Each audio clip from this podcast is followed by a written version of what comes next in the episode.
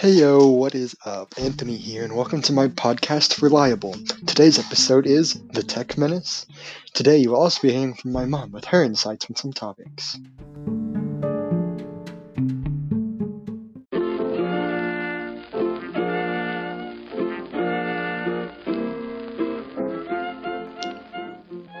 Alright, so today we're going to be talking about how technology has been used for the last 70 ish years, how it's used today, and how it may be used in the future. We're also going to be looking at Ray Bradbury's Fahrenheit 451 and the views he portrays in the books. So, how technology was used in the past? In the past, technology was more basic. When the telephone was invented, it was like super high tech. But now we all have telephones in our pockets. Years ago, a computer took up an entire room. Now, again, we have computers in our pockets. What Ray Bradbury was saying about the past is that we need to remember it, not forget it. So, according to a report that I read from the Syndicate Media Incorporation, uh, the only way to run a computer program was to convert it to punch cards back in 19 before 1969. This seems kind of outlandish to us today. It seems very basic, you know. Today we have applications that let you write whatever you want just right on the computer. Now, Ray Bradbury on this topic says that if this kind of thing, if this kind of advancements keep coming going on, that nobody will read books anymore. Basically, what he's saying is that if we don't remember what it's what it was like to not have technology or to have more basic technology, that we will forget about it, and we'll forget about the past along with it. And now, a question from my mom.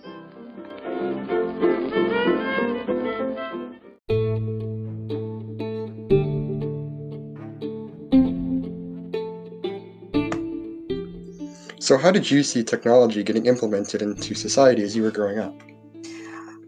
I started to see uh, video games, so like the Atari gaming system, when I was in probably eighth or ninth grade.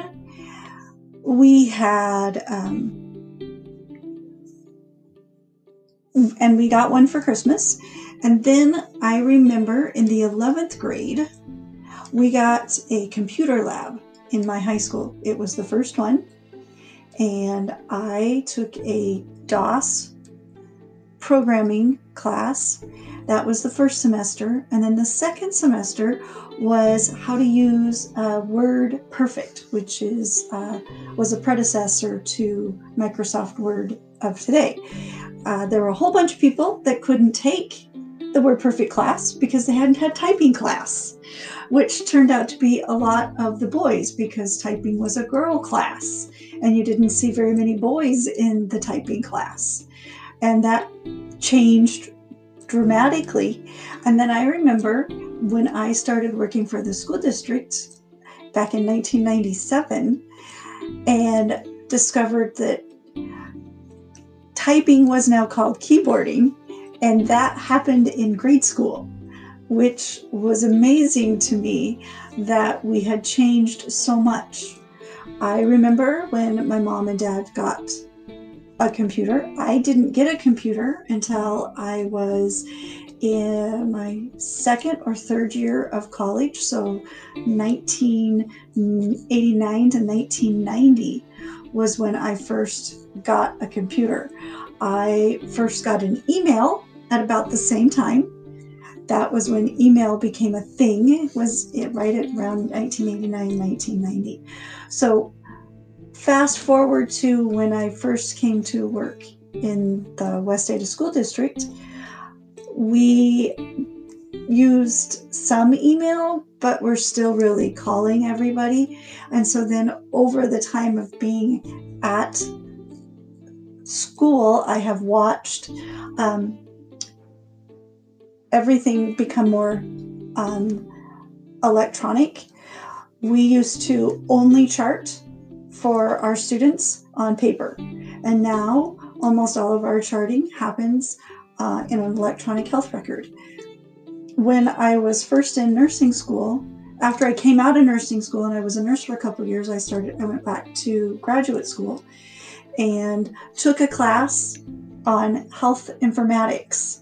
And that was bleeding edge, and it was a dream.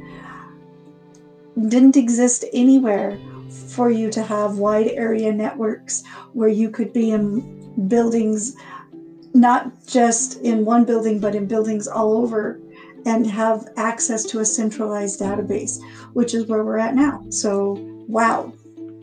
Thank you.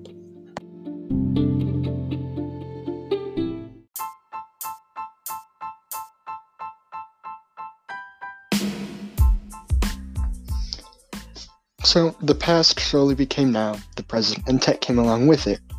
So now the technology of today is starting to get more advanced, and we start to see Ray Bradbury's prediction actually happen in society.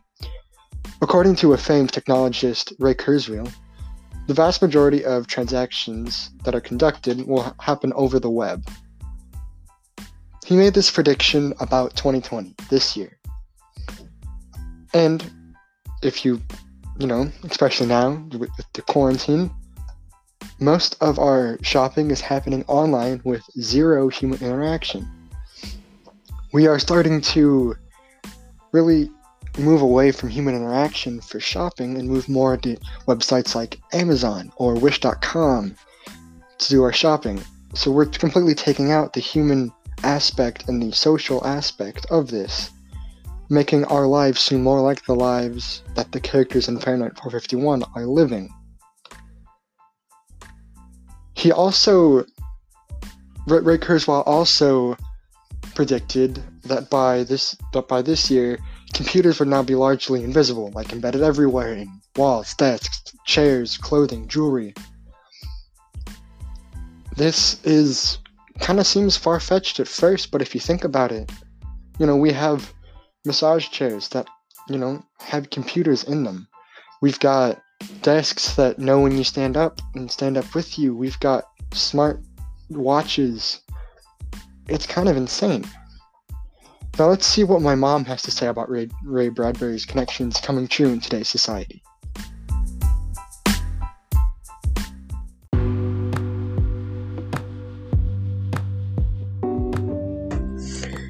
So, do you see Ray Bradbury's predictions starting to come true to, in today's society? I definitely see his predictions coming true. We, it, social media has changed how everyone interacts, and sometimes I don't think it's necessarily for the good because we need human interaction, and I don't, and I see less and less of that happening. Thank you.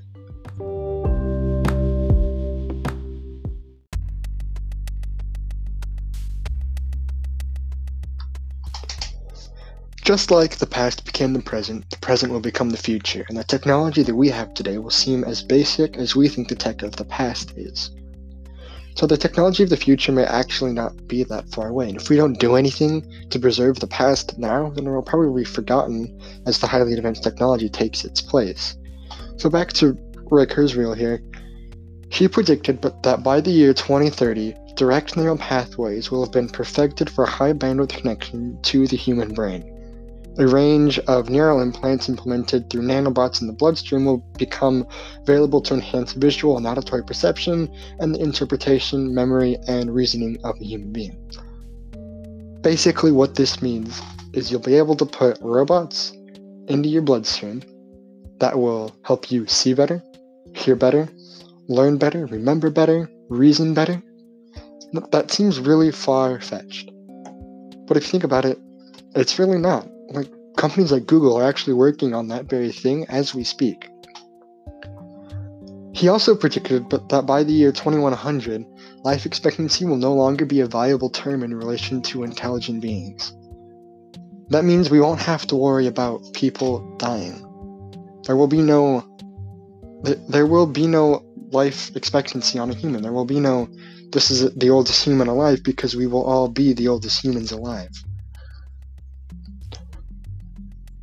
Ray Bradbury in Fahrenheit 451, in the very beginning, depicts this scene where the main character, Guy Montag, walks into the, his apartment and sees his wife, who had overdosed on sleeping pills, laying there. He immediately calls the emergency hospital, and they come, two guys come with this machine that just basically replaces all of her blood and pumps out her stomach. They say, the, the guys that come, they say, we get these cases 9 or 10 a night. So there are there are people that are overdosing and dying, but they are just fine because of this machine. This is just kind of showing Kurzweil's project, prediction. This was way before Kurzweil. This was before Kurzweil made a made this the speech that he had made this prediction, and and Bradbury's already alluding to the fact that maybe life expectancy won't be a viable term for people anymore.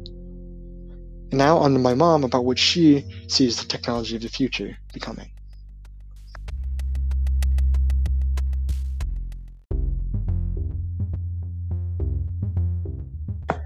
So, where do you see technology going in the future, and how do you see it affecting society? So, the technology dreams of 20 years ago are today's realities. So, I think if we look to popular culture and what the dreams of what technology will be tomorrow, I think that's what we'll see. I think that technology will become more and more a part of our life, and that the work environment will change just as dramatically in the next 20 years as it has in the last 20. Thank you.